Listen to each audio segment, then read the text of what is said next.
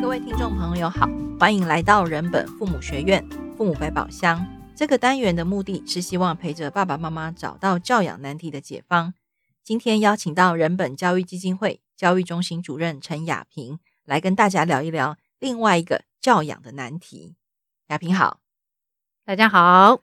雅萍，我想问你哦，其实你在上一集谈到了很多关于孩子不听话的时候，我们可以怎么重新思考，然后重新去找几个解方。可是你知道，有时候就是会动不掉啊，鬼巴会给他开西尊，就是很想给他扒瑞奇，这样怎么办？怎么办呢？哈、嗯，在谈怎么办之前，我想大家会忽略一件事情，也就是打骂其实对于小孩有很大的影响。那那个影响不是在屁股，只是多了一个藤条的痕迹，而是在孩子的大脑。好，那现在先容许我好念一下一些这个科学研究的一些结果啊。那我现在要说的这一段呢，是从你受的伤，大脑都知道这里头的一个研究的结果。他的那个研究指出，如果小孩在小时候有受过一些痛苦的经验，他其实脑内会产生一种变化。也就是说，如果家长是用体罚来管教小孩，很有可能会对小孩造成外表看不出来的一些创伤。雅萍，你刚刚说会有巨大的创伤，这听起来有点恐怖诶。像是什么样的创伤呢？你可以具体说明一点吗？比如说，因为大人都希望小孩要动脑啊，不要只是那个发泄情绪啊。那主管我们小孩啊，不不是只有小孩了哈。主管我们思考的一个最重要的地方叫做前额叶皮质。那如果说孩子有受到一些体罚或严厉体罚的时候，那那个前额叶皮质其实是我们用来思考啊，以及控制情感一个非常非常重要的一个部位。它的那个容积会减少了百分之十九。那同时在另外一方面，如果说会受到言语暴力，它会导致我们知觉声音的一个脑部的部位。会有肿大的情形发生，那那样呢，会除了会造成孩子一个心因性的听觉障碍呢，更重要的是会让他情绪不稳定，而且会害怕跟人接触。那另外有一个研究，在二零一六年的时候，美国德州大学奥斯汀分校，哦，跟美国密西根大学两个教授有共同发表了一篇最新的研究，它里面呢分析过去五十年来体罚对于孩子造成的影响。他研究的对象超过十六万个孩童，他结论是什么呢？他说，父母如果使用体罚，对孩子会造成许多负面的影响，包含什么呢？孩子会有更高的暴力侵略倾向，也会有较高的反社会行为，有更多的心理健康问题，同时跟父母的关系比较差，而且也发现孩子的认知能力跟自尊心都会比较低，而且在成年之后。会比较支持要使用体罚。雅萍，这样听起来体罚都是缺点，都是负面的影响。可是啊，我其实在网络上看过很多人有谈呢，体罚难道就没有优点吗？你讲什么？怎么会有优点呢？我讲的今天不是我的观点啊，应该是受伤的时候才有优点呐啊，啊，优点哦，叔叔有两种，优点有很多种，哎，但是很多人会说，例如说，哎，我一直打小孩啊，然后他就。很有礼貌啊，或者是你看他功课也很好啊，他只要考不到九十分，啊，我就打十下。这个你应该都有听过，对不对？嗯，那所以体罚真的都没有优点吗？因为你刚刚举的这些例子啊，你还谈到包含认知能力、自尊心，然后小孩甚至会有暴力侵略的倾向，还会有反社会的行为。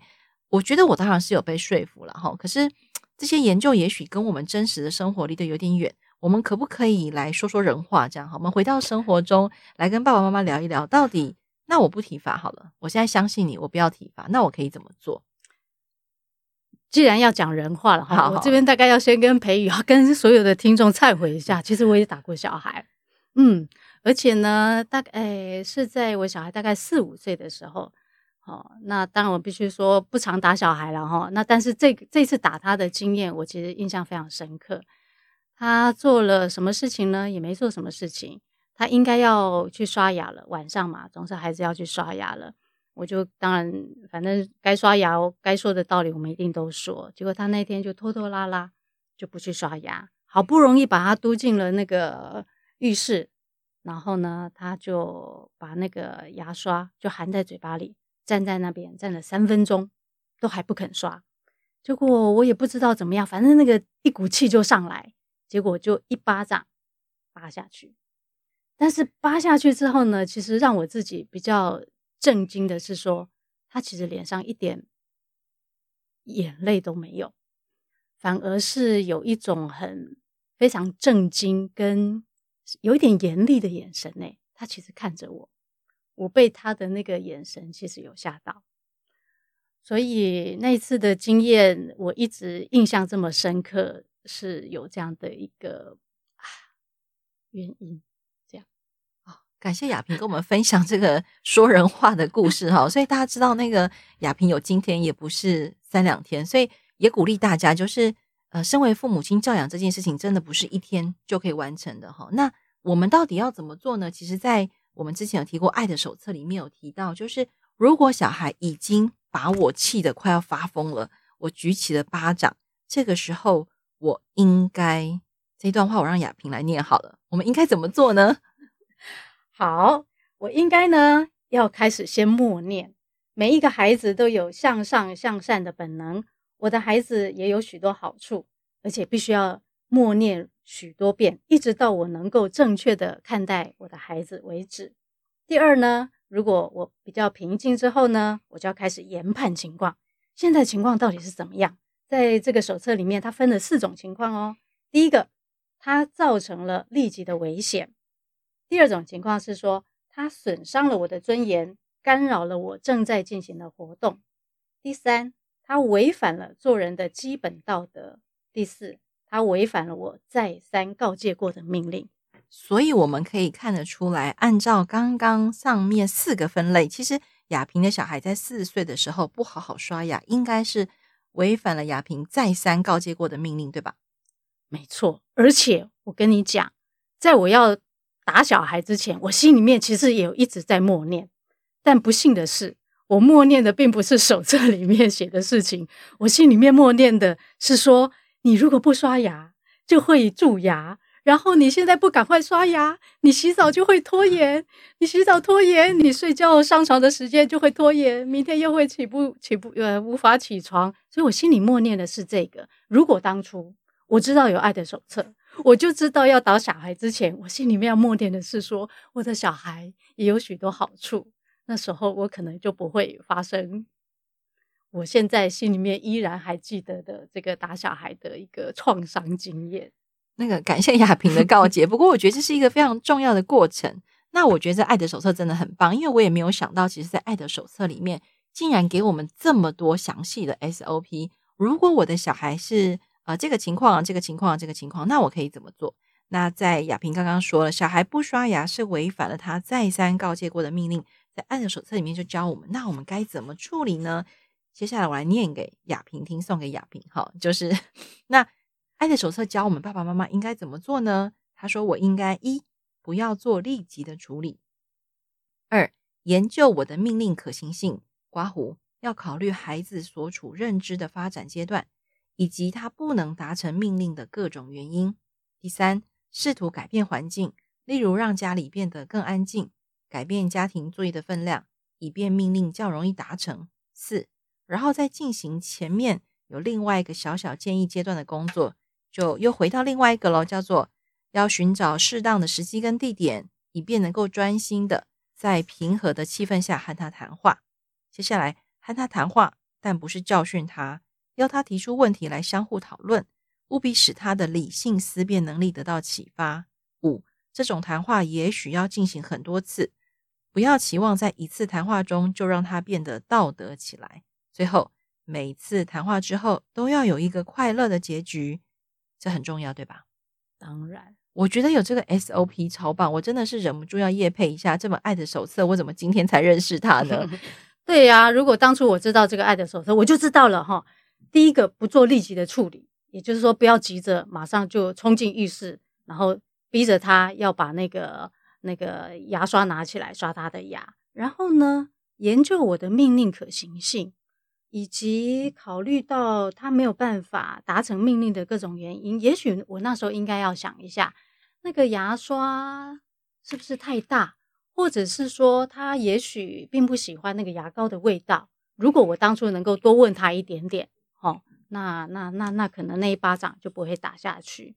他还有提到说改变环境，嗯，好吧，这个可能跟我的例子不合用，没关系，不用担心，嗯，挑我能用的就用就好。大家一定要记得哈，这个爱的手册，有时候你们看我们列出来啊，十二项啊，那个三项啊，十项，大家千万不要紧张，挑你容易。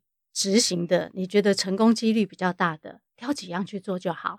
好，练习让自己有一个小小的成功经验。安内卡赫，这个真的很重要。就是其实小孩需要成功经验，我们身为大人教养小孩的过程，我们也很需要很多小小小小的成功经验，让我们觉得在教养的路上比较有信心。好，大家不要忘记，就是很多大事都是小事一步一步做成的。好，那不打小孩，不骂小孩，那如果打小孩骂小孩，除了你刚刚说的很多负面的心理上或者是社会行为上的缺点之外，到底还会有什么缺点呢？其实，在《爱的手册》里面有一篇文章就提到说，一旦我们开始打骂、惩罚小孩，我们就离开教育。这个部分可以请雅萍谈一谈吗？这里哈，这个这这这个提醒其实真的蛮重要，因为一直有人会说打骂教育，打骂教育会让人误以为有一种教育叫做打骂教育。但这边必须要澄清视听的一件事情是说，一旦我们打骂，我们就离开了教育。好，那但是呃，大家听到我们在这边主张对小孩不可以打骂，心里面也不要太紧张。意思是说，呃，我们在爱的手册，其实我们有非常通人性，我们一直非常通人性了哈。但是我们也有非常体贴到说，为人父母哈，不管是爸妈或者是师长。的确，在要对小孩不要打骂这件事情上，没有那么容易。我也我们也不希望大家有洁癖。那我这边呢，其实就很希望我我我这边就用念的哈，在《爱的手册》里头特别提到的一个说法，意思是说，在很多情况里面，我们大概很难避免这个惩罚，在教育的过程里面一定不会出现。如果我们希望那个爸爸妈妈或者是老师，在他跟孩子互动过程当中一定没有惩罚，那就是希望把大家变成了上帝，还根根本都不可能代际。所以问题不在于我们有没有使用惩罚，而是在于我们是否明白，一旦惩罚，我们就离开了教育。就我们心里面要有这样的一个意识在。那然后呢，其实。呃，正因为谁也无法规定我们一刻都不可以离开教育，而且事实上，我们也并不是从早到晚都在教育，我们倒不必为了曾经施行惩罚而自责内疚。其实，正如我们对于孩子有信心一样，我们对自己也要有信心哦。只要多往正面发展，负面的表现自然就会逐渐消失。只要我们能够多做一点教育的工作。非教育的那些惩罚就会慢慢的消失于无形，所以大家不用那么紧张，一定是是要求自己完全在这一条路上，通通都没有一些负面的行为啦。我们让他紧张哈，真的，大家不要再误会人本，觉得人本都在说神话，没有说人话。没错，我觉得这段话真的是非常的体贴所有的爸爸妈妈，甚至是呃，就像亚萍说，你小时候在你的孩子小时候你打过他，可是当你意识到你不。不再想这样做的时候，其实这本爱的手册真的给我们提供了一个很好的方向哈。那我觉得我自己在呃陪我的小孩长大的过程当中，其实很多时候会俩工，还有一个很重要的原因就是我常常都知道书上讲的都对啊，而且教养书这么多，又不是只有人本，对不对？各式各样的派别书都有，可是我就是做不到啊。那在这个过程当中，其实爸爸妈妈也会很自责，还有就是。呃，身边的老师，尤其是当孩子，我们两个小孩都是念公立学校，那在公立学校就会遇到各式各样不同价值观的家长，然后还有老师不同的教学方法、不同的价值观，其实也都会影响到我们对于小孩的管教。这样，那这些东西，我觉得是对爸爸妈妈来说，也是一个很大的要处理的心魔。用心魔来讲，还蛮贴切的，我自己觉得。哈，那怎么办？我就是做不到啊。那我我可以投降吗？亚萍？投降嘛，先不要那么快哈。那刚刚其实培育提到一一个重点是说，爸妈都觉得我已经知道了，但为什么还做不到？那爸妈就会对于自己有很深的那个自责。但我觉得这边可以提高提供大家另外一个呃思考的方向，就是说，也许我是因为还不够知道。那那些不够知道包含哪些呢？可能我还不那么真的知道打骂对于孩子身心的影响到底有哪些。第二个呢，也有可能是我还不够了解孩子。另外一个是说，我可能不够了解自己。那刚刚培瑜提到的心魔这件事情，在书里面我们有一篇文章，施老师，施老师是我们那个人本教育基金会的董事长。那施老师在这个手册里面呢，也举到一个例子。他说，呃，有一天呢，有一个小孩他在操场上踢球，就踢一踢呢，球就嘣嘣嘣嘣嘣嘣嘣。跑到那个很深很高的那个草丛里面了。这时候，孩子竟然对他身旁的大人说：“你去帮我捡球。”哎，培育，我问你，啊，那是一个囡仔在你的身躯边讲 l i k y 你去帮我捡球，你心里面会怎么想？哎，我先说，我现在讲的答案是我没有受过人本的训练之前哦，我真的会想说，关我屁事！而且你这个臭小孩，你自己弄的东西，怎么会要我帮你处理呢？还有啊，就是那个，其实我在旁边陪你踢球，我已经很了不起了耶，对吧？我假日时间没有休息，我没有划手机，没有去吃大餐，我已经在这里陪你踢球，你怎么可以叫我做这些事情呢？对，我觉得很多人会这样想，嗯嗯，其实这是一般正常的大人心里面超级正常都会出现的 OS 啊。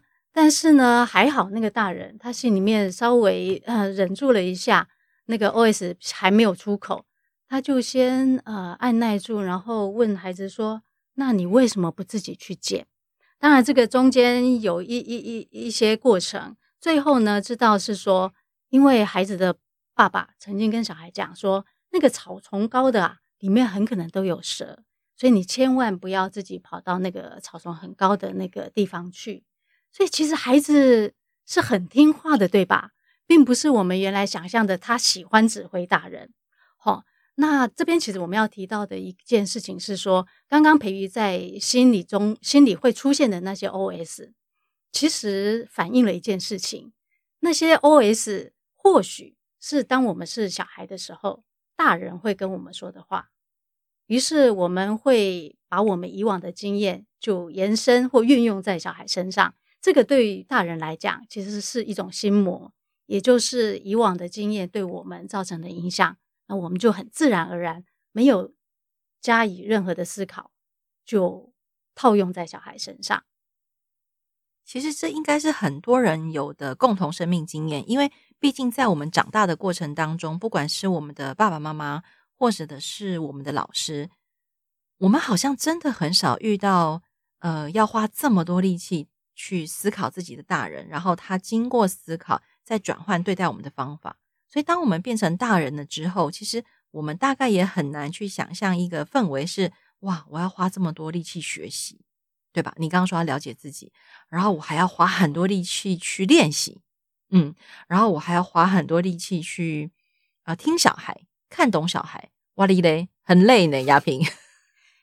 这也是实情啦，哈。对，所以我觉得大家在知道，其实其实每一个人都得走这么一段路，你大概才能。稍微享受一下所谓教养甜美的果实。如果光只有靠体罚或者是打骂，那可能会有短期的效果，对不对？很多人就会看到说：“你看我小孩变很乖啊，你看我小孩功课超好啊，你看啊，巴拉巴拉巴拉巴拉这样。”可是真的长久来看，嗯，也许他真的会变成另外一种社会问题。只是说，就是看谁活得比较久了哈，谁先看到那个问题，这样好。所以。呃，这本手册里面真的给了我们很多故事，也给了我们很多方法。我再帮大家问一个问题，好了，那我就听话可以吗？我不要打，我忍住不要打哦。那我留下骂可以吗？亚萍，我们非常那个呃接地气，哎，非常接地气。意思就是说，假设哈，以往我们是打骂双管齐下，那如果爸爸妈妈现在愿意决定说。后来哈，我的心脉怕，但是呢，那个骂我还是先暂时保留着。我们很很愿意肯定大人对于自己的一个决心，安尼玛加贺哈。但是呢，我这边其实还是最后想要呃有一个提醒，然后或者是说大家可以来思考这样的一件事情，就是说很多大人虽然说他不用打骂，但是他可能偷偷的在心里面把打骂当成我最后的一个退路。这个其实非常有趣，也许涉及到一些我们心里面的机制。如果我们心里面留着这个退路，老实说，我们不会用尽一切的脑汁。那非得我们把这条退路拿掉，我就是不能打骂的时候，我就会真的想方设法想出一个任何一个能够应对我眼前这个小孩的一个一个方式。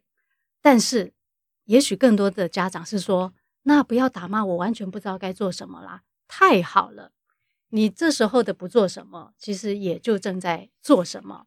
因为以往的惯性是说，那我就打下去啊，骂下去啊。但现在一个非常非常大的进展是说，我就不做什么。